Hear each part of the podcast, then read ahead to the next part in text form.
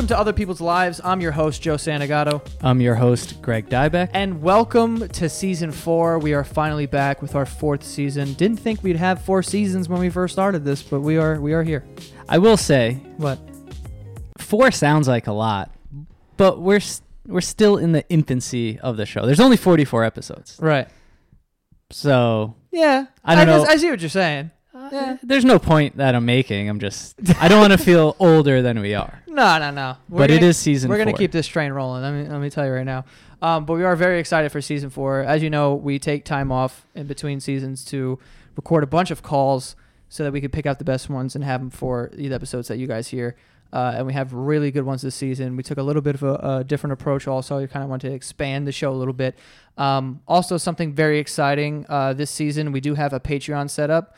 Um, which, if you don't know, it's sort of like a crowdsourcing platform. Mhm. Um, so if you go to patreon.com slash OPL show, you will see all the details for everything, but we'll just go through it. So basically, um, for just a dollar, um, you have access to bonus episodes that are the Ask Greg and Joe episodes where you guys can send in questions and uh, we answer them.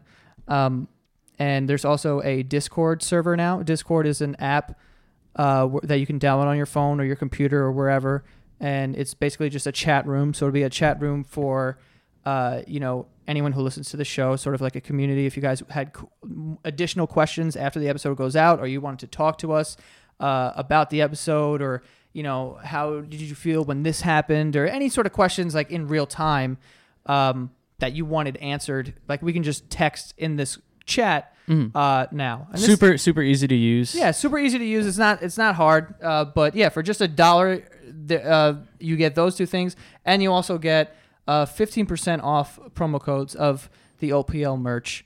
Um, we got a lot of cool merch coming out. yeah, we do. We're trying to play around with some ideas. trying to definitely Not not straightforward. I mean, sure, a T-shirt with other people's lives is cool, but you know, we're trying to go beyond that. right. and really create some cool concepts. Uh, one that we have live right now for season four. It's a "Talk to Strangers" shirt. I love that one. Just the phrase "Talk to Strangers." yeah, it's like everything your parents told you not to say. Yes. It's like don't talk to strangers. We're like no no no. Yeah, it's awesome. That's that's kind of what we do. Don't talk to people like in, in unmarked vans, but you know just listen listen to the podcast.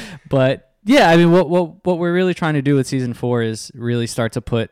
I think the community behind the show, and we felt it. We see it on Twitter, we see it in the reviews, the reactions that it gets from people, and this is just a great way for you know you guys to support the show, for us to be able to keep the show going, obviously, and you know just be able to have fun with it and and give you guys some exclusive stuff. So I know we're we're super excited about these bonus episodes uh, that you get if you are a member uh, because we love episodes like that. We had one last season where we asked each other questions. Mm-hmm. Uh, it was like the two hour episode, got super deep. oh yeah. Um, but it's fun. We want to do that more. So we decided to, you know, do a bunch of these episodes where we answer questions from you guys as patrons. Mhm. Uh, and we'll just be rolling those out exclusively for anyone, you know, who does, uh, who is a patron and, and gives the, the dollar amount. Right, because we we got a good response from the episode that we did last season of, of, us kind of talking because and the idea behind that was you know we have people open up and, and make themselves vulnerable on the show all the time.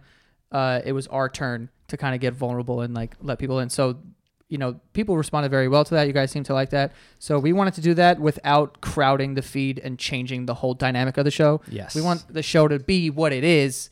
Uh, but if you do enjoy that, then we do have these extra episodes that will come out. We're unsure how many will come out uh, each month, and maybe one or two or something like that. But uh, we'll figure that out along the way. Uh, maybe they'll just come randomly. Who knows? It'll be worth a dollar. We could promise. that. Yeah, like there's definitely going to be at least one a month uh, that come out on there. Um, but yeah, and then there also is a three dollar tier where you now gain the ability to submit a question for the Ask uh, Greg and Joe show. So with the one dollar tier, you'll just get access to the episode, so you'll be able to listen to it, but you won't have ac- uh, the ability to ask us any questions. But the three dollar tier, that's when you'll be able to be a part of the show and be able to ask us that stuff. Um, and that's the only difference between those two tiers. But yeah, just to reiterate real quick, you get the access to the bonus episodes through Patreon. Uh, you get access to the Discord server, which I'm actually looking really forward to. And we were talking about how we can have fun with that as well, where we can have even one of the guests who are on the show maybe create some anonymous account and hop into the chat. And if you guys have any questions for them, you could ask them in real time, and you guys could you know just chat uh, in the in in the chat. I'm so excited by that idea. yeah, like, a, is really the cool woman idea. still cheating on her husband? Yeah, like, maybe let's- she'll come back. Yeah, like yo, pop into the chat. We'll give you a fake username and and talk to whoever. Um, so yeah, it's just a dollar or three dollars if you want to um, you know, gain the ability to submit some questions for us. But yeah, that is our our uh, Patreon setup. Again, it's Patreon spelled P A T R E O N dot com slash OPL show.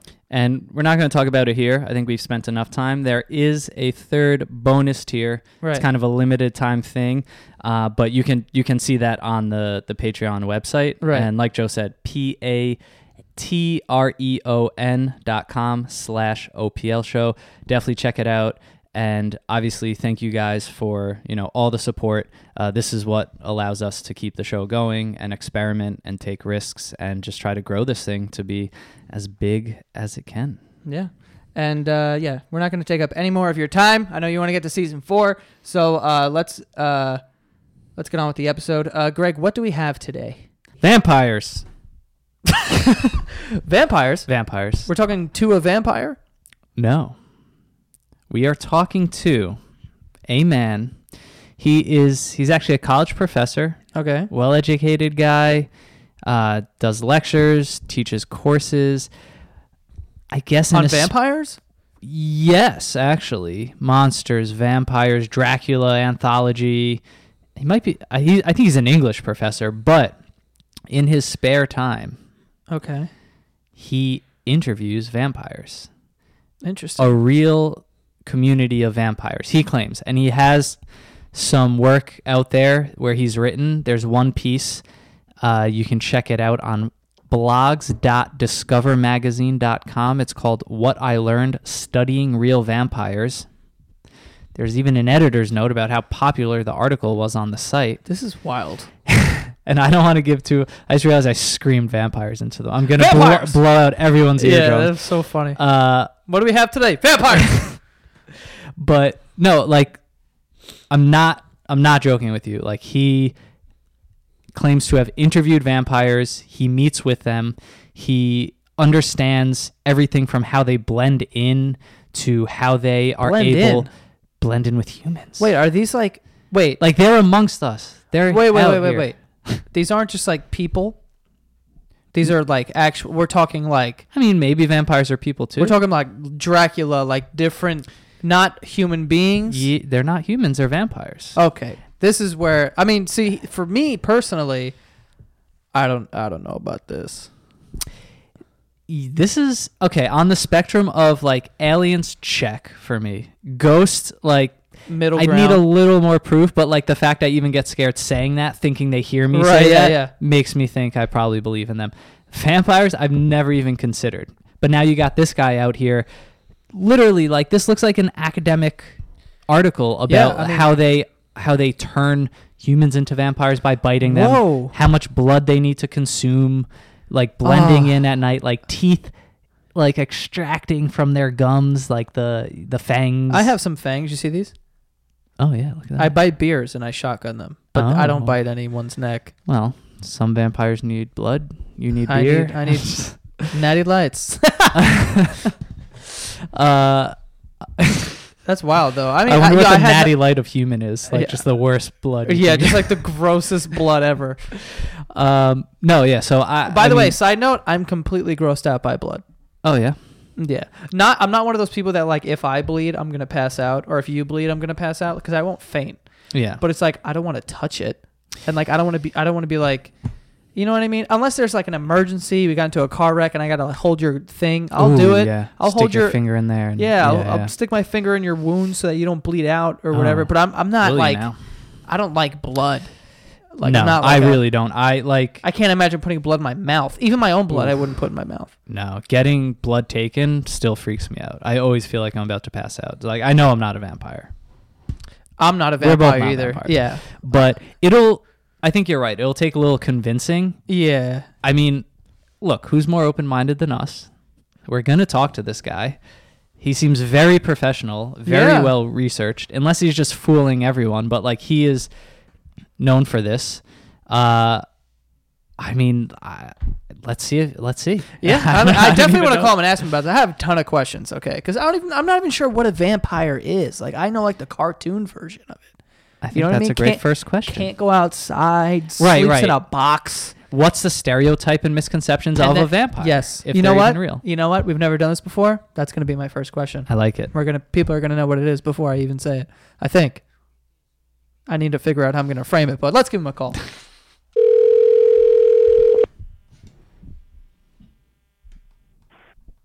Hello. Hey, how's it going? You've got Greg and Joe here. How you doing? Hi, Greg. Hi, Joe. I'm doing well. Thank you. Uh, so we just kind of uh, read your email and kind of what you do. You have papers about vampires and whatnot. I'm just kind of like, I was under the impression that vampires didn't exist, and it was just well known that it didn't exist. But from what I can tell, and correct me if I'm wrong, they're not human. They're a complete. They're a different thing. They're vampires, and there's human beings. Like they need blood to survive. Is that correct? Um, okay, let's let's just back up for a second. Yeah. you're right. The the, the, supernatural or mythological vampire uh, obviously doesn't exist.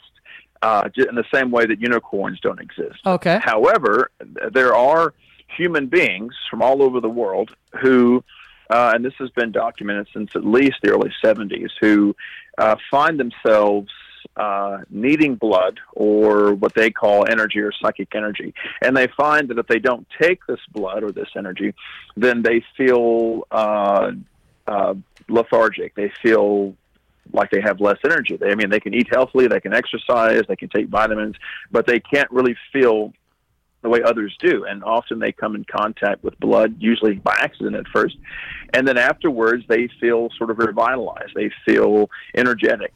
And it's only usually until after that, often years after that, that they begin adopting the word vampire as a way of communicating this sort of identity of theirs. So it's it's uh, to them it's one part biology and sort of one part cultural. The cultural part is where they take on the word vampire, uh, and sometimes in some cases uh, they might even dress in gothic apparel or they might wear prosthetic fangs. But the most important thing is the need, the biological need according to them for blood or energy. So to answer your question, yes, they're humans and they've adopted the word vampire or human vampire or modern vampire or real vampire to self-identify themselves. So, I mean, I'm asking your personal opinion. Do you think this is something that, you know, the blood kind of has a placebo effect where it's kind of in their head that it's doing this, or do they actually biologically need random blood to be energized? Well, I can speak to the folks I've interviewed, which is many, many, many people at this point, and I can speak to cases I've read. And uh, I assumed before I ever started these studies several years ago that I was going to be talking to nutcases, that these were people who obviously read a lot of vampire literature or studies the way I had, or they saw a lot of vampire films, etc. And then they discovered by accident that they liked blood, that it made them feel better. And that wasn't the case. Often, when they come in contact with blood, uh, whether it be through a fight or perhaps they uh, purchased some meat that had blood tainted liquid in it, who knows? Um, they, they didn't have this preconceived notion of blood providing energy or sustenance or some sort of strange ethereal vitality. Um, they weren't sort of vampire uh, you know, hardcore fans. None of that, none of that stuff. They, uh, in other words, they discovered that blood had this effect on them, and they didn't have this preconceived notion that it was going to make them feel better or make them feel revitalized. And it's only after the fact that then they adopted the word vampire.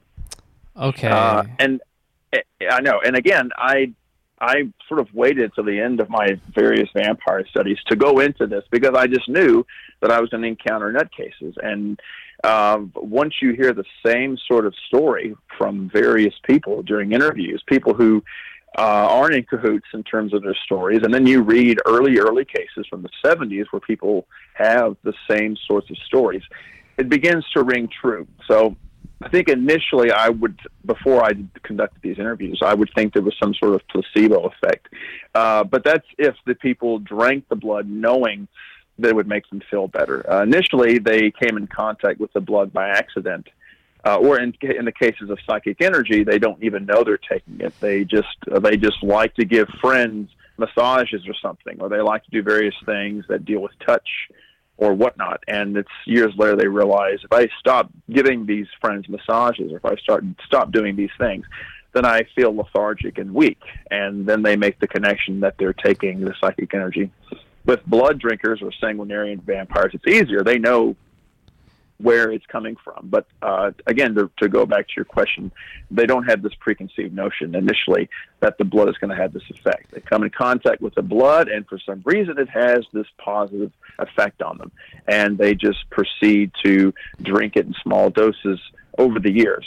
And So- again, it's often years later that they realize that they're doing this and they feel like they need to do it and then they start adopting the word vampire to self-describe themselves and it's often after they've met or heard of others who are doing the same thing who have the same sort of uh, condition that they do I mean, I I guess if you are taking time out of your day to drink blood, you are allowed to call yourself a vampire. That makes sense to me. How are they? I guess from your experience interviewing some of these people, where are they getting the blood from? How often are they consuming it?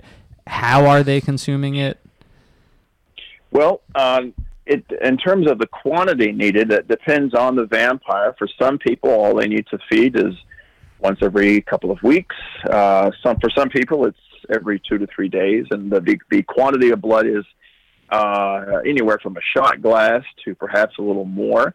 Um, if they some some vampires will take just enough to quench their thirst at that point. Uh, and for some vampires, they take it either by using a sterile blade to make a small prick somewhere in the body where it often won't leave scars. Um, and they, well, first they'll clean the area with um, proper materials. Then they'll uh, drink the blood straight from the skin or the wound, and then they'll clean the wound afterwards.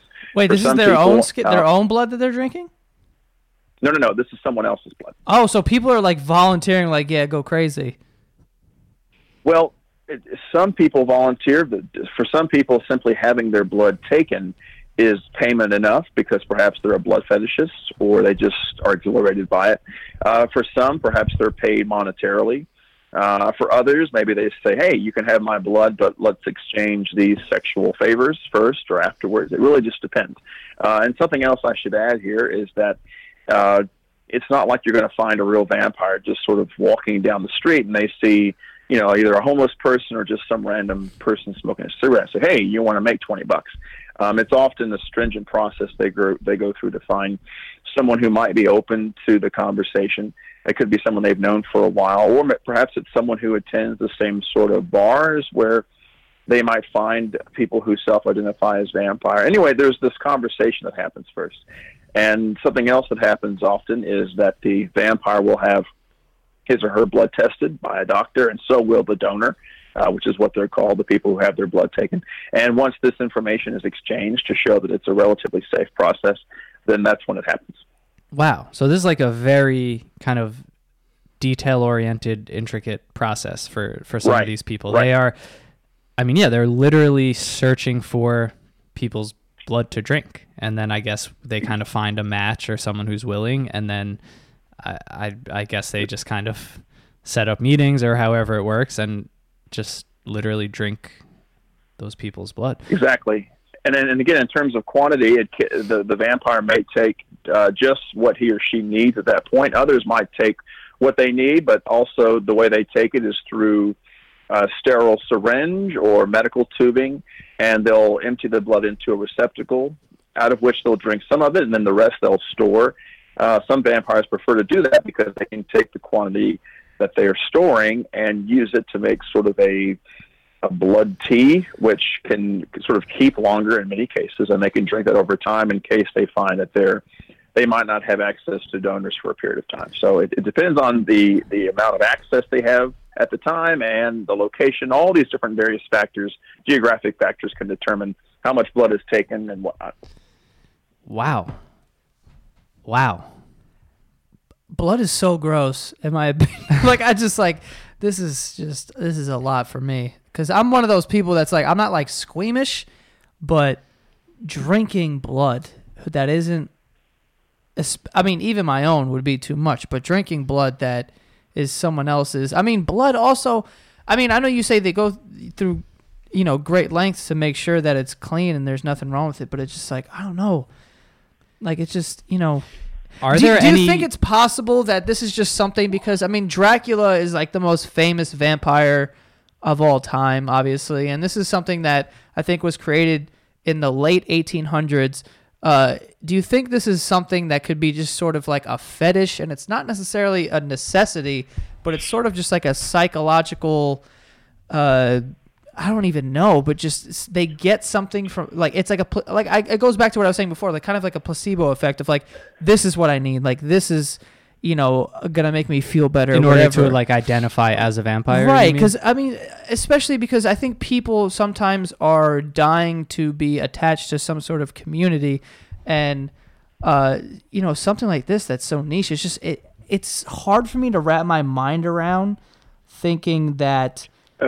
You know Okay, well, you've, you've posed a, you posed a lot of questions. Let me see if I can back. No, I'm sorry. I was just kind of Uh, ranting, to be honest. Uh, another question that I wanted to ask. I'm sorry. You know, uh, actually, you know what? Go ahead if you wanted to answer something that I said before. Yeah. Well, first you made some comment just then, which you said this something something was created in the late 1800s. What were you referring to then? The story of Dracula. Yes, yes, the story of Dracula. I mean, there was vampire literature in existence for almost a century before Dracula. Um, but again, to return to a comment I made, I assumed these people would be, you know, uh, vampire gurus, literature, literature gurus, film gurus, and it turns out that I couldn't hold any length of a conversation with them about vampire literature or film because it's really not their cup of tea. Uh, they're they're not vampire film fanatics. Right, but I'm not when they were either. But I I know the story of Dracula and what a vampire is. You know, it's just kind of Yeah. like one of those things you hear about when you're growing up. Yeah, and and again, uh, they weren't these. I mean, they did hear those stories, uh, but they. I think if they were sitting around and they were watching vampire films or hearing about how blood can help you, and doing that a lot, they might try this blood. But again, for most of them, the vampire, I mean, the blood came in contact with them by accident, and it wasn't until sort of tasting it or trying it by accident uh, that they discovered that it did something to them, and they realized they don't know what the effect is, and, and at some point they try it again and they realize it helps them again. But um, for placebos, at least people taking a placebo know that they're taking a drug that may or may not help them. But in the case of, of these people and the blood, there's no real conception of that. It just sort of happens, and after the fact, they realize it, it, it's starting to help them. At least that's what they say. Uh, let's see if I can remember one or one of the other two or three questions you had in your Well, in your just rant. just real Um, quick, I just wanted to ask one question. You said that you know they come in contact with the blood accidentally. What like do you have like an, a specific example of that? Because I feel like if you come in contact with something accidentally, I feel like it would be hard to notice. Like, oh, I was energized, and it was because, and, and to be able to identify that it was the blood, something that happened accidentally. I feel like to make that connection is like pretty tough. But to, Well, to jump and that- in, I get I get what you're saying. Where I mean, like Joe, I get what you're saying of this like kind of subculture that we've like I guess stumbled upon this conversation that we didn't realize it was going to be. But John, you're saying it's it. They're not modeling themselves after something. Like there's no. They're not studying the Right. literature. They're not trying to kind of like mock something that's in existence. They it, it was never even a thought in their mind, and then suddenly there's some sort of contact, and there's just this like insatiable hunger for Right. blood, and they just realize. And on top of that, you also mentioned psychic energy. Maybe explaining that would kind of help us better understand as well. Yeah, um, and- again, like you said, uh, they're not trying to emulate the filmic or literary vampire. Uh, some of them do wear prosthetic things on occasion for show, or sometimes to, to self-identify to someone on the street that, hey, I'm also a real vampire. But and and the, but for many of them, they don't wear fangs, and uh, they're not trying to emulate something that is beyond them. In fact, I, I've often said to them and in print that their lives would be much easier, and we probably wouldn't be having this conversation right now if they had picked some other word to sort of self-identify uh, this part of themselves. They chose the word vampire because it seemed the most logical. And at the time, in the 70s, when that term fir- was first chosen, there was a lot going on in vampire literature and film that made the vampire a more accepting figure to sort of identify with. Mm. And so that was very important. To this day, if they change that name, uh, things would be much different. In fact, there are some real vampires who do everything that a real vampire does, but refuses to use the word vampire just because of all the stigma that's attached to it. They just know that they like blood, that it helps them feel energized. For some of them, it's the taste too that's good. For for many of them, it's not the taste; it's the effect that it has on them. And for those that came in contact with it by accident, for some, I've they've I've been told that they were in a fight and during the fight, some person's blood came in contact with them, or while they were fighting the person, they either punched them or bit them or tried to get them off of them, and that's how the blood happened. Uh, the contact for others, if they purchased meat and they had this, uh, I don't know, um, either that their cook their steak was really really rare and this blood tainted liquid was coming out of it. And they've eaten other foods and realized it was that blood tainted liquid that really made them feel better. So then they go and find raw steak or some other kind of raw meat and try the blood the residue blood that's in the package. Um, and there are earlier cases where you have people who work in industries where they come in contact with blood on a daily basis and they might try it that way. But uh, again, to return to the point, is they there's not this um, interest in, in vampires and uh, the culture and the vampire milieu that, that is attracting them to it. Um, they sort of bypass that and then find the blood in some other way. As far as psychic vampires, that's someone who is taking the same sort of energy that sanguinarians take, but according to psychic vampires, they either take it through the air or sometimes through particular emotions or sometimes they have to touch you. Give you massages or just touch your body So you're taking the energy absorb- of an, another person? right. Uh, and for some psychic vampires they claim they can take the energy uh, from the earth itself or from some other surface around them. For some if they go to nightclubs where there's lots of dancing and they, there's lots of what the psychic vampires call ambient energy, so like free flowing energy that people are giving off, they say they can go there and absorb that out of the air. It really depends on the feeding method of the of the particular psychic vampire. So, okay, are there other qualities? So, I understand what you're saying in terms of if if it wasn't if they didn't take the term vampire, it would be a different conversation. That I can understand because I could almost imagine doing an intro to the show like, "Hey, welcome to Other People's Lives. Today we're talking to someone from the bloodlust community," or like if it was called, you know, Right. if there was a subculture out there. But it also seems like they do take on some of these other qualities that I guess your typical vampire or your vampire in literature would take on. And you mentioned, I guess, just the idea of taking energy from other people. Fake fangs, I guess, is an example that's maybe the most extreme, where now you're just really trying to identify as, you know, what people perceive a vampire to be. But are, is there anything else, like in terms of, I'm trying to think of other, I guess, vampire stereotypes, there like are not going some- out there during the some- day. There are some real vampires who go to great lengths to emulate the fictional or literary or filmic vampire as much as possible, to the point where they might at night sleep in a coffin or wear capes or something like that. Uh, but for the vast majority of the people in the real vampire community here in the U.S. or in other countries like Russia or England, according to studies that I've read, they aren't going to great lengths to emulate uh, the vampire, and a lot of that can can certainly be affected by your location. I mean, uh, uh, when I conducted the, these studies in Buffalo, that was the last study that a real vampire wanted to walk down the street uh, wearing fangs. But in a city like New Orleans, uh, it almost helps you blend in more by wearing something strange like that. So um, I imagine the same thing uh, happens in, in Russia. You're not going to see someone walking down the streets of, in Moscow wearing something that would draw attention to this identity of theirs.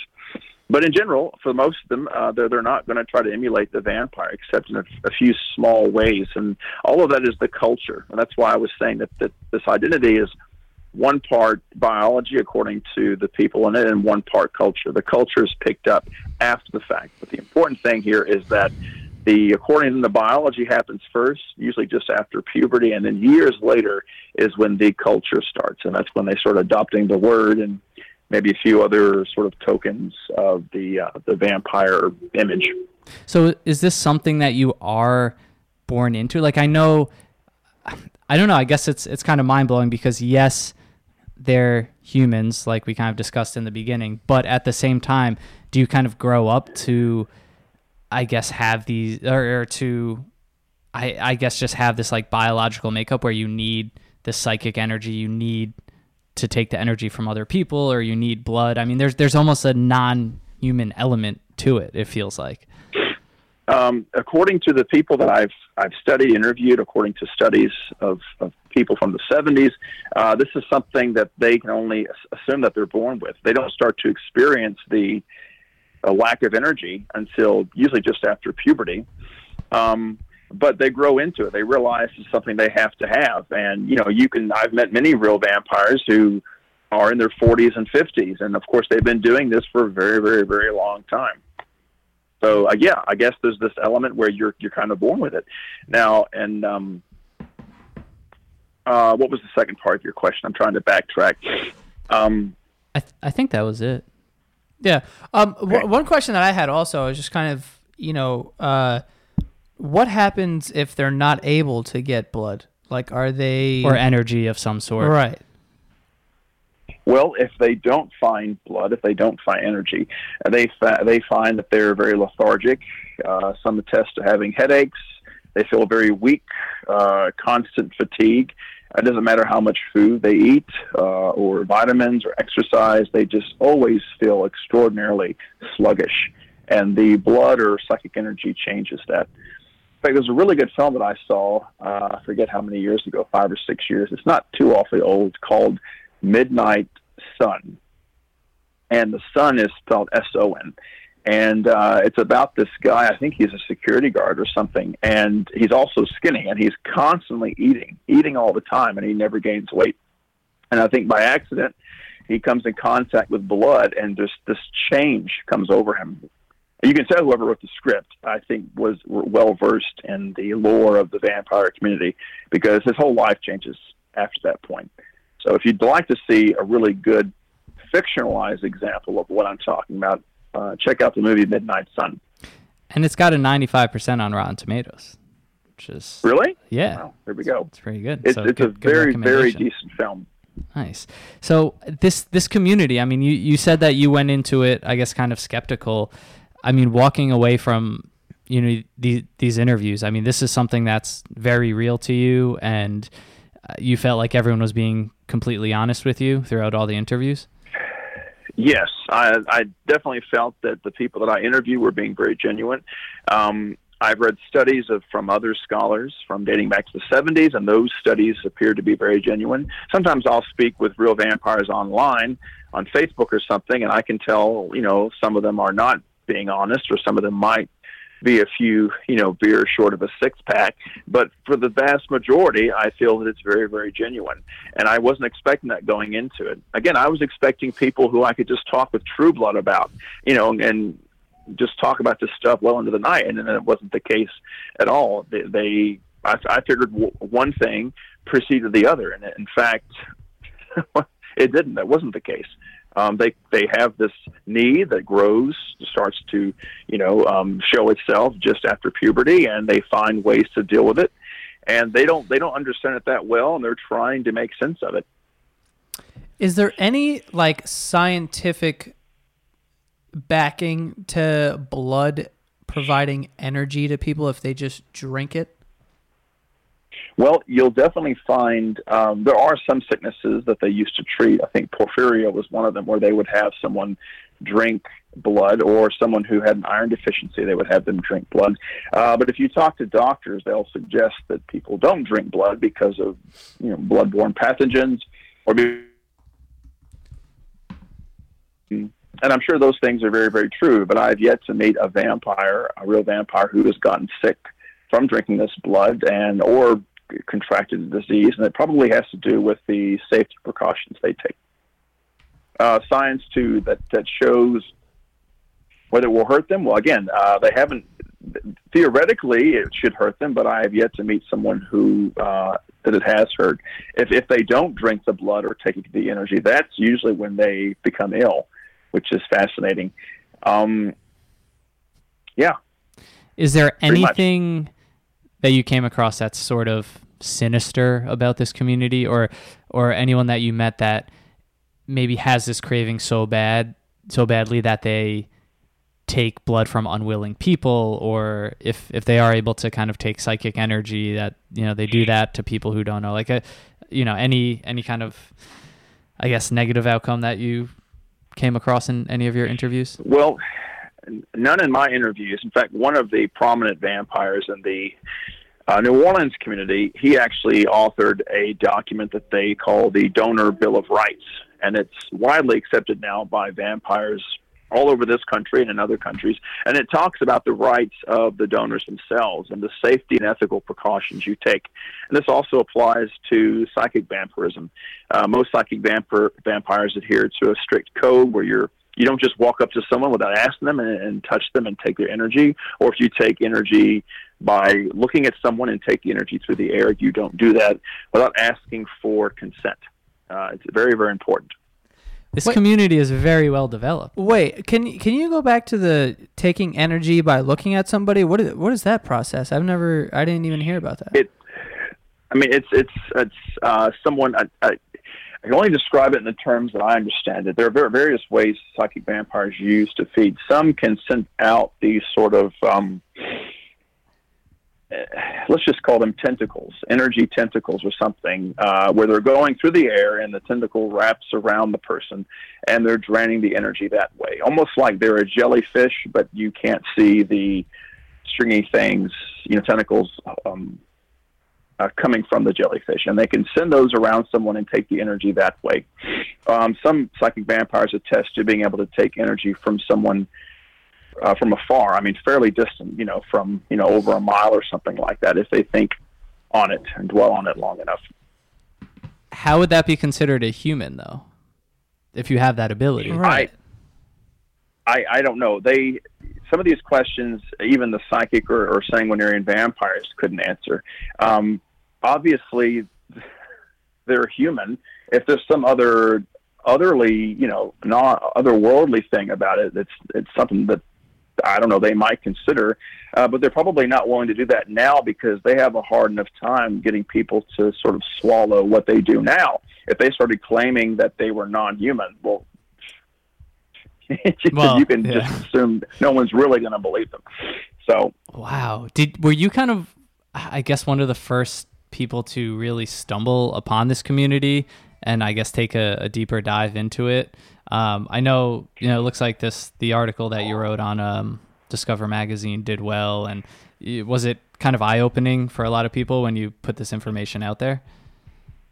Uh, I think that the first Discover Magazine article was it, it, got a lot of hits, more than I think than any other humanities article that the Discover Magazine has had, which is why they had me write the follow-up article from this past year. The studies have been produced and conducted and then published since as early as the 70s and the 80s or rather, studies were conducted in the 70s, and then the 80s you sort of see some of these go to print. So people have known about these communities, um, you know, since the 80s and 90s. But uh, I think since the 20 teens and the late uh, um, 2000s, uh, do you see it gaining more and more traction uh, with people? So I'm, I'm not the first to stumble across them. Um, I'm definitely one of a, a, two or three here in this country who've conducted really in-depth ethnographic studies of this community. Huh. I might be totally wrong because I kind of had an intake of a lot of vampire information at once before this call. I thought I read in one of your articles that you had seen like fangs descend from someone's gum- gums. Am I completely making that up? No, uh, I mean I, I, did not see that. Um, although I have seen or, or met real vampires who just sort of naturally had long incisors. They weren't so long that it was creepy, mm-hmm. uh, but they did have unusually long incisors. I've also met other vampire, real vampires who have filed their teeth down to a point. Mm-hmm. Um, the only sort of unusual thing I've experienced, uh, which I thought was completely bogus or not really related, is I was standing outside of a club slash bar in the French Quarter, and uh, I was waiting to go inside with another real vampire to interview her, and it was going to be a place um, uh, frequented by lots of people who probably some of them were real vampires. So it was no big deal. And one and on the street waiting, and the, the during the play of light and darkness on Bourbon Street, um, it looked like her eyes changed color for a hot second. Uh, which I attributed to sometimes the human eye can hit light just the right way to where it shines or refracts light in the same way that a cat's eye will. Hmm. Um, but it was very strange. It was very odd. The light also seemed like a deep red, uh, which wasn't common to me at all. But again, I thought nothing of it. And then during the interview, when I was talking to her, she mentioned that one strange effect that can come over her, especially when she's hungry or needing blood, is that her eyes will change color. And it was just so fascinating that she said that, you know, not 20 minutes after I had witnessed her eyes do that. Wow. No, this this is fascinating. I had no idea any of this existed. Like I'm sure most people don't. I mean, how I don't know if you can put numbers to this, but how large is this community globally? Would yeah. you say? Well, in, the, in this the U.S. alone, we can probably be safe in saying between three and five thousand, or perhaps safely around five thousand. So very uh, in the U.S. alone. Uh, and then in, in, other countries, it, it depends. But internationally, uh, who knows? It's not huge, but it's not small either. And we have communities as, as far and wide as South America, the U.S., Canada, England, Ireland, Germany, France, South Africa, Russia, Australia, you name it. Do they? Do you know if they kind of get together? I mean, I know we've we've spoken to a lot of people who are part of different communities that I guess are are very forward, you know, about their interests, um, things like conventions and everything. But I've, I mean, neither of us have ever you know heard heard about this before coming across your work. Um, are they public at all, or is it something that you know you're, you're not going to see a, a, real vampire convention right. pop up? I can I can address this question, but then I'll have to have to leave you guys be so I can go attend to something else as we're about at that 30 minute mark. Um, but uh, they're, they're not going to hold public conventions or advertise conventions where they'll meet. Uh, often the meetings happen very secretly, depending on the community.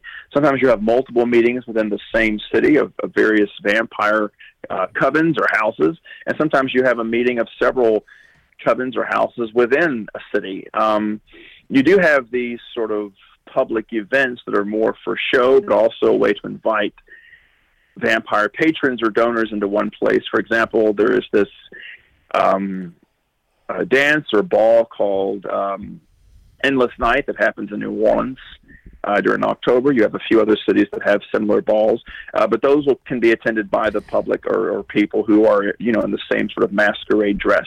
And so you will see a number of real vampires going to that, but you're not going to have uh, real vampires sit down to have serious discussion and, and divide, invite the public into that or even tell the public when it's happening. Right. And I have one one final question. I know you have to go if I were interested in, if I was someone who wanted to become a vampire, is it possible to, I guess, get turned or, you know, I like start having an appetite for blood, or, or is that just not? Yeah, possible? that was a question that I wanted to ask, but I didn't want to sound like an you know an idiot. We're, we're asking right. like um, you know the fantasy is like you bite someone's neck, now they're a vampire. Right? Is there anything similar to that within the community? I'm, I'm assuming I'm assuming you guys have already gone through puberty, so if, if you've well, done that and you don't already have this this need for energy, uh, then I would have then no, that you're probably not a real vampire. Mm-hmm. Um, there are some uh, real vampire. Not, I wouldn't even say real vampires. There are some people who are sometimes associated with the real vampire community who claim they can turn you. Uh, but if, if you hear that, or if they say that, you should be very suspect of it. Um, that is not the case. Uh, this is something that that you, is, you're, I guess, born with, and then whenever you become self-aware that you have this need for blood or energy, that's what vampires, real vampires, use the term awakened. That's when you awakened. So unless you've already awakened many, many years ago, uh, then it's probably the case that you, you, you are not a real vampire. It's certainly nothing you can be turned into. Okay, interesting. Okay. Well, we, we don't want to take up too much of your time. We appreciate you coming on. Uh, thank you for shedding light on the vampire community, which we knew nothing about. No, uh, so yeah, thank you so much for hopping on the phone. Is there also uh, any anything you want to say before you go? Any place where people can find you if they have questions or anything like that? Well, if they're interested in reading more or looking at some of the work that I do, they can, if they Google my name, uh, they'll find my academia.edu profile. They're welcome to do that. If they want to look at the most recent article that I did on Discover Magazine, uh, for Discover Magazine, they can go to their website and Google my name, John Edgar Browning, and the word vampire, and the two articles will pop up the one from 2015 and the one from this year. But that's probably what I would recommend if someone uh, wants to learn more about what I do or about this community. Great. Thank you so much. That was extremely interesting. You're welcome, gentlemen. Thank you. Have a good one. Bye bye.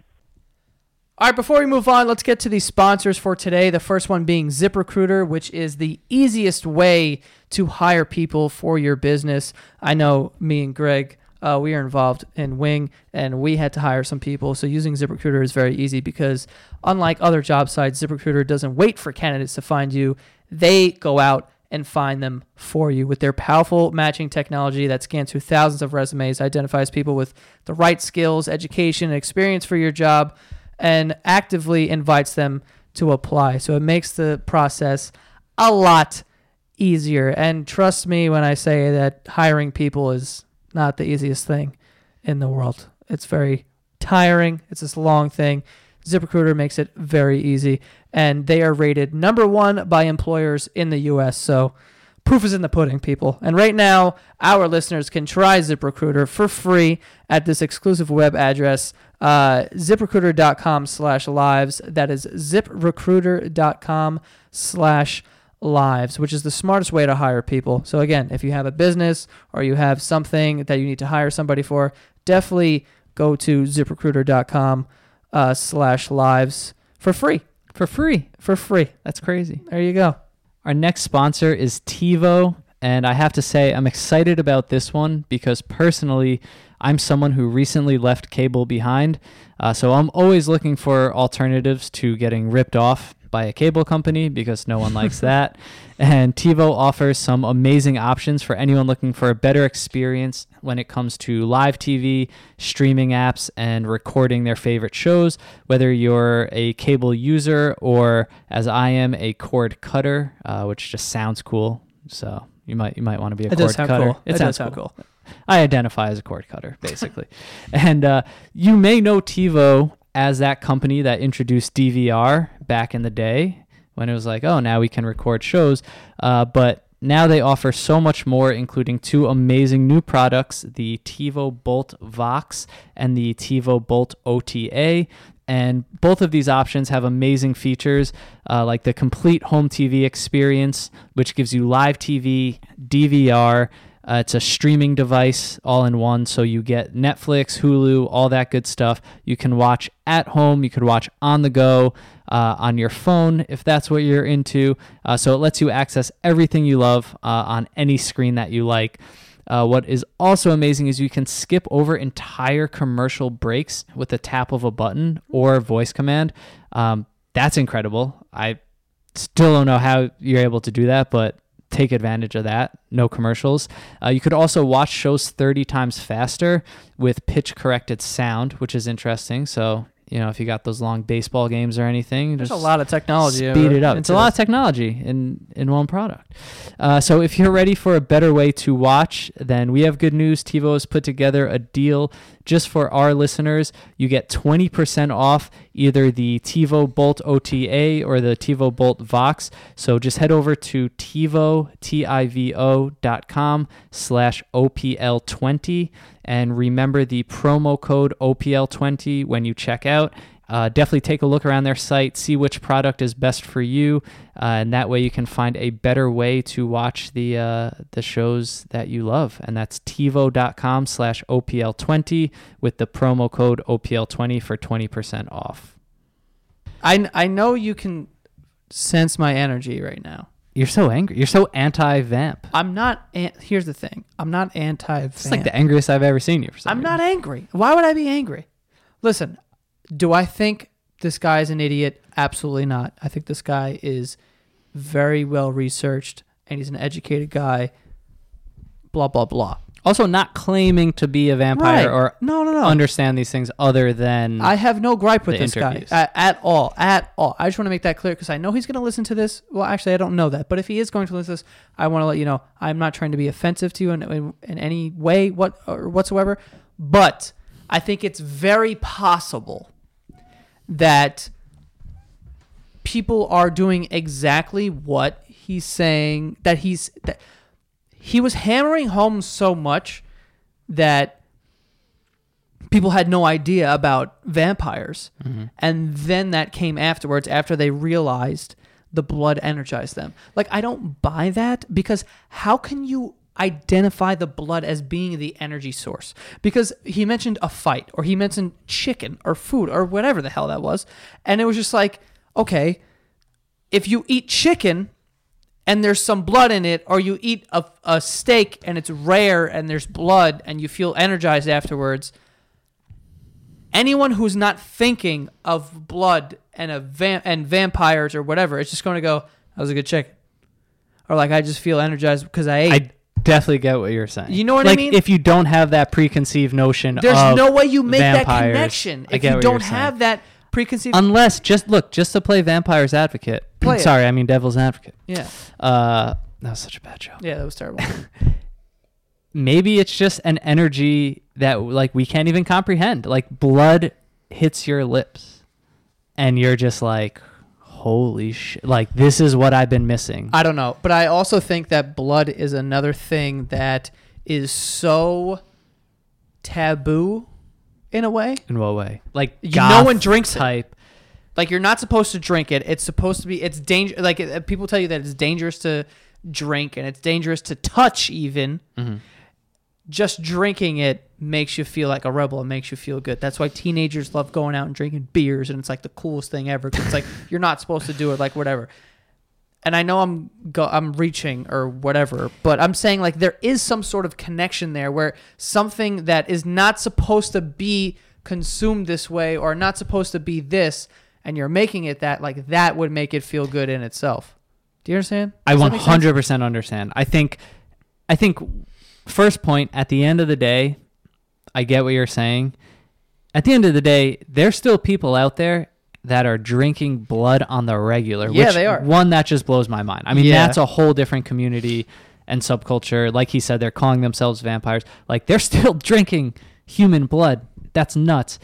But it's not it's also not unless we haven't looked hard enough it's not mainstream like i get what you're saying about you're you're almost But kind of saying it's it's like but you know to it get exists. attention Uh, wh- now i know it But exists But yo, one hundred percent, because what he said to me, you know, and and listen, again, I'm not trying to be offensive or anything like that. And the reason why I didn't bring this up is because I wanted this guy to talk as long as he could, and and you know, say as much as he could. And that's the only reason why I didn't want to go back and forth with him because that's not my place on this show. You know, I'm not trying to argue with somebody. I want all your information to come out so everyone can understand your point of view. And it's unfortunate that you had to go because I would have loved to have these conversations with him, and maybe I can at a different time. But uh, I just, I don't know. one you're the angriest you've ever been It's not that, admit it's not that I'm angry. It's just that it's just that I feel like you can't I just don't believe that people don't know about vampires. Like I'm not a vampire enthusiast. You know what I mean? I don't watch a vampire but you can movie- make that connection and I, I, get- I don't you're watch vampire movies and go like, "This is amazing." I, I, everyone knows who Dracula is. You know what I mean? Everyone knows that from Sesame Street. They just know it, Mm-hmm. and they know that that is like a dark subculture, and like the emo stuff is very like and gothic. Like that is a so you very almost think it's like a subculture to an existing subculture like there's the idea of like I goth just I think it's a way of standing out. I just think that's what it is. what if these people, like he was saying, they're not going to have conventions. They're not going to put it out there. Okay, there seems like there's varying degrees. If you're wearing fake, like plastic Party City vampire fangs, Well, like that's another thing I wanted to say. Okay, you're- if you're wearing ca- like because what he was saying, some people wear capes, some people wear you know prosthetic fangs. You are obviously only looking for attention. That is it. I, I can't disagree with you there. I can't. Disagree. That is the only reason why you would do that. because yeah, because what again? If you're not versed in vampire literature and things like that, what do those things mean to you? What does wearing fake fangs do? Nothing. other than Yeah. starting the conversation and then you being able to say, "Yeah, I drink blood." Because now you're following the path of the typical quote unquote vampire of Dracula. Like he had fangs and, you know, he had his hair a certain way or he wore capes and he slept in this thing. It's like you are just following the path of a story that was made up. Right.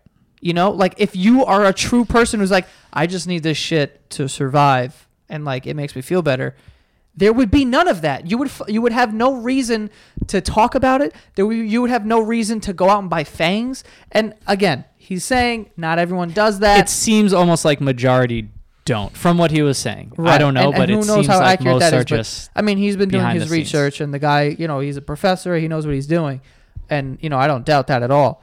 But like I said, I'm just very skeptical of, like, and it was also just weird that he was hammering home that like, oh no, these people didn't weren't fanatics of vampires before this. Like, yeah, I I don't doubt that. I don't doubt that they weren't fanatics. Like, I don't know anyone who's a fucking vampire fanatic, but at the same time, I think that someone who doesn't necessarily have uh who who may be like insecure or they don't have anything interesting going about them whatever can hold on to this subculture Mm-hmm. and this very niche thing that 5000 people apparently do in I the United said States in the US, yeah. and be like this is my thing then. Yeah, it's it's really because until like I totally get that point, but also 5000 is not a lot. Like it's not. like look at bronies for example. Like right. huge huge. Like i could see people hopping on that every single day because they're like this community's huge. It exists. I get to wear the patches. I get to like be a brony. I don't know. This just still seems like so underground I, it's i'm and listen, conflicted I'm I, I don't want to sit here and pretend like I know exactly what's going on. I could be wrong and he could be wrong. I'm just voicing my opinion at this point. I could be definitely wrong. And this is so- like coming from me, just so everyone knows who's listening. Obviously, I have not done my research. I have not interviewed any vampires. This guy has done all that stuff. I can only tell you from my personal experience and the things that have happened to me going through life. I can tell you right now that I have met people that will. I mean, you've seen it. Like you know people from high school that dressed a certain way and acted a certain way and wore certain things. were they and- drinking blood No, but like they they were doing unusual things like wearing dog collars and wearing like chains on their pants and putting eyeliner on their face and like doing all these things and they don't do it now because it was a phase and the reason why you did that when you were younger is because you just belonged to a group. Even though it was a niche group and it was only like a group of like 10 kids in high school that would do that it makes sense because now you at least are a part of something and it makes you feel like that I, I totally understand. so the that. number doesn't really do it for me. Where it's like it's only five thousand people. So like, why would only five thousand people like want to belong? But that just makes it even more like it's cooler almost yes, I- yeah because it's more exclusive. Right, and it's right, like right. I can be a part of these people, and and this is like a uh, you know, a conversation starter almost to people. totally You know what I mean? And and listen, and I also think that it's very possible that these people are, for lack of a better term, lost in the sauce of the placebo effect of blood, where you think that it's going to do something for you, so then it so then it does. It's Yes. like you know, when I was growing up and I would fake sick and I would stay home from school just to stay home from school, I would feel sick that day yeah, yeah, yeah, because I was practicing beings and feeling and and I would Totally. start to feel sick. So it's like your mind is a very powerful thing and stress kills more people than any anything in the in every single year. Mm-hmm. So it's like your mind can manifest these things. So I have no doubt in my mind that there are there are people that actually believe it. But until science can prove to me that drinking blood is actually the the reason these people are the sole reason why these people have energy like I, I just I find it hard to believe it. Of course, I I'm with you 100. percent I guess the only thing, and we don't know who these people are who he was talking to. Maybe they're tricking him. I don't know. Maybe they're just like, we're gonna play this real cool and no, like, absolutely. And this is not. It has nothing to do with this guy. This guy is No, doing no, a research. no. He's a middleman. No, I'm talking about. I get the I get the picture that you're painting of Yeah. that that type of person who it's like this is a subculture I can belong to. This is something that I can almost wear on my exterior as well to like show that I'm part of this. But what about if, like he said, some of the real vampires that he spoke to, as he called them, like what about the person who isn't wearing fangs, who just goes to a normal job, who's got some blood in their freezer, and they're just throwing back a shot of it like it's apple cider vinegar every night, not telling anyone about it. Like if that person exists, like what what is that? What is that thing? That could be anything. Like I'm sure there's things that people do because just because they believe it. They don't they don't necessarily tell people, but it doesn't make them a vampire. You know what I mean? Like there are there are people who are hypochondriacs that think that if I don't wash my hands 400 times a day, I'm gonna get sick. Like just because they do that doesn't mean they're fucking like some mythical creature. You know what I mean? Like they could they could th- that's why I was saying like I have no doubt in my mind that there are people who believe that they need it, but do they actually need it biologically, scientifically? Do they need that? Is that the only reason Right, why right, right, they feel energized? Right. I don't think so, just from my personal experience. But again, I'm only 26 years old. You know, whatever. I haven't experienced everything. I can only give you my opinion. So take it for what it is. I'm not saying I have all the answers. I just, I'm, I'm saying my opinion is, I, I don't know. So the for the person who just, you know, doesn't say anything, doesn't wear capes, doesn't wear fangs, doesn't do any of that stuff, they think they need it. I'm sure that person exists. I'm sure of it. but is it doing anything actually but, but besides making them think they feel better? So should we uh, not even talk about the tentacles and the psychic energy? 'Cause there's that too. So at at that point, you know, what is that? this is just a matter of yeah. At this point, it's like what do you what do you believe? There, there's no answer. And also, I'd be more inclined to believe that blood actually does for something for you because there is, you know, right, right, right. iron in blood and there is certain good things in blood that maybe could help Mr. Scientist. or whatever, you know? I, I don't know if it does or I don't know maybe it does but not on a scale that you would even notice the difference. That's kind of my whole thing. Like I'm maybe blood helps like a little bit if you drink it. I but- love that we're having this conversation. but to a degree where you would notice it and it would be night and day I, to me is like it was it's it's a little far-fetched to me I a never lot of far-fetched would have guessed that but to and- but vampires would be one of your triggers. it's not a trigger You're so worked up. There's I'm just sweat saying- dripping down your face. it's hot in here I turn on the AC no but uh it's not a trigger I'm just saying like it's it's just and then the whole like just staring at someone and taking their energy like I don't I don't I mean, yeah, I don't know. I am not. Gonna, uh, yeah, the I'm whole not gonna, tentacles thing Look, like this is this. It's like we've we've we've had conversations with flat earthers. Like, it, I'm not gonna walk away from the conversation thinking the Earth is flat. I don't think I'm gonna walk out of here today thinking that vampires are out there that could take my energy with invisible tentacles. But yeah I'm not gonna think that but this was mind blowing. It was It's kind of a roller coaster of emotions because at first it would almost be more. It would almost be easier to kind of digest all this if he just said like, "Yeah, there's non-human vampires out there like that descend like they're bats and then they turn into like human Right. form and like are sucking blood." Like I could. That's almost that's like ghosts and aliens. That's like almost easier I forgot about the bats thing to comprehend. But now it's like these are just humans who just need blood for energy. It's it's it's a lot to wrap your mind around. It's a lot to sink your teeth into, Oh is what I meant to say. Greg, I hate you. Like I also like I have no doubt in my mind. Like I said, there are people that truly believe it, but I also think there are people out there clearly because what I'm saying is part of it is fact for some. You know what I mean? Why are you laughing so much? I'm just I'm so happy.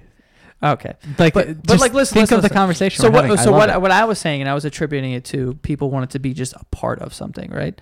Yes. I have no doubt in my mind that there are people out there who wear capes, who try to be as pale as possible, don't go outside during the day, and sleep up in a fucking coffin. But yo, if And you if you do that and you drink blood, like Good. You're a vampire. If you drink human blood on the regular, you deserve to be called a vampire. I don't care. I this and you know that's an interesting thing that I wanted to say also. As much as I don't believe in it, it's real no matter what. That- like because you're doing you're doing it. You know what you're I mean? not posing if you're drinking blood. no, in uh, my no, opinion. drinking blood like you're a gangster, straight up. like that's that's crazy. Like you're a gangster. Like if you're drinking blood every three days, that's gangster shit. But I'm just saying, like I, I don't, I don't, I think it's just like something. You just think it's doing something for you. It's not. I I get what you're You know what I mean? I it's it. not biologically doing anything for you. Yeah. It's just like I don't know. I'm sure someone has something like you. You think every if you don't eat every three minutes, you're gonna be sick or so. I don't even know what you think. You're nuts like that. But I'm saying like that's just like a thing that you have. Yes. You know what I mean? I I get your point. All right. I get it. I get it. It's I Am get I it. Yelling? You're so angry. Like I'm afraid you're gonna hit me. I've literally not been angry this entire time. Yeah. Okay. Has No. Has Joe been angry? Everyone, please let us know. Joe's not angry. Just a little worked up. I'm just trying. Listen, I'm giving a different point of view. I can't give it a No, different point of of view. course. So I'm saying that's why I- we do the show. This is this, this is an interesting one. Listen, it's very rare because it's very rare on this show also that we'll get to the final thoughts, and I'll be completely on the other side. So I'm I'm Right. Right. you know capturing the moment here. I don't necessarily you know ag- agree with everything he's saying. Uh, to to go back to the beginning, I guess where we said I think we were on the same page. Aliens, hell yeah, aliens are out there. I believe in aliens 100. percent ghosts. There's a good chance. I'm just I'm just scared to say, scared Yes. to answer. Vampires. I I'm not. I I'm don't. not- Yeah, I didn't leave here convinced, but I'm very excited to learn about this subculture out there. Like, I think we stumbled upon something we didn't expect to stumble upon. I thought we were going to talk to a guy who was just like supernatural things are out there that are vampires, but no, these are everyday people. They're humans. They go to their jobs. They do what they do, and they drink blood because they think that or they feel that that's what gives them energy and it's a need and a craving that they have that that in itself is pretty mind-blowing and, and interesting to know I I was ready for either or because I honestly didn't think he would go like, oh, they're bats that turn into people and they can't go outside. Like I didn't think he was going to say that. I knew that there were there was a I knew of a subculture of people that believed they were vampires and would wear prosthetic fangs and you know drink blood and I've seen some TV shows on these people and it's just you know I, I can't help but chalk it up to I, I want to belong to something. And if you believe something long enough it becomes true in your mind. Fair enough. And and that's what I think this is a case of. I don't think that you know biologically again it all comes down to is this blood actually doing stuff for you? I don't think it is. I think that it has a placebo effect on you because you actually believe it so hard. So obviously when you're telling me about telling uh, John about it you are telling him how like how much you believe in it and how much it means to you and all this stuff and you don't need to tell other people even or you don't need to like show it or I don't need to dress this way right right because you believe it so much. yeah But if it was fact, we'd all be doing it. totally Why wouldn't we? it's a great point it's a great point Why wouldn't we be doing it? yeah You know? i'd be like hooked up to an iv getting blood infusion well i think people do do that actually but that's another That's a difference. but uh i mean i i'm gonna hunt for a vampire now i, I gotta yeah. i gotta hear that side of the story yeah. But yeah, so this guy's name was John Edgar Browning. Uh, you can, like he said, just search his name, maybe throw the word vampire after it. His articles will come up. Uh, the original article that uh, kind of, I guess, put him on the map for vampire research is called Real Life Vampires Exist and Researchers Are Studying Them. It's on uh, discovermagazine.com. And uh, yeah, I think his email's up there too. If if you have any questions for him, if you think you might be a vampire and you've come in contact with some blood and it made you feel some type of way, reach out to him. But yeah, I, th- I think we've said all that we could possibly say about this. Yeah. And I, I also just the last thing I want to say before we wrap up I am completely open to being proven wrong. I have an open mind. Obviously, if we've created this show, I have an open mind. I am willing to be wrong, and I am willing to listen to anyone who thinks they could prove me wrong or change my mind. I am ready to have this conversation. I am not going to shut you out. I am not going to tell you you're, you know, crazy or anything like that. I would love to have a conversation. I do have my opinions, but until I'm convinced, I'm going to stick to it. So, yeah, that's that. Um, anyway, shout out to John for coming on the show. That was awesome. A very interesting episode, nonetheless.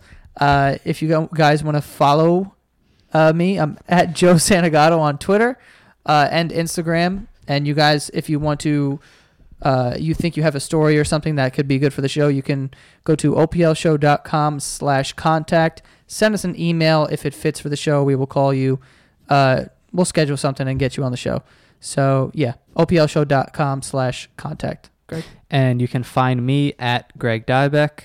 Uh, you can follow the show at OPL Show on Twitter. You can always interact with us there as well. And uh, don't forget, we have the Patreon. It's uh, patreon.com slash OPL Show. Uh, for just a dollar, you can get bonus episodes of the uh, Ask Greg and Joe episodes. We also have the Discord chat where, I mean, we're, we'll be in there. So if you uh, if you can if you have anything to say to Joe about his extreme views on vampires, Oh my god, reach out to him there. that's a loaded sentence. Uh, and of course, leave a rating and a review on iTunes. And thank you very much for listening. Ooh, you're doing the outro now. yeah, I don't know. A new season. Who knows? Thank you for listening. See you next time.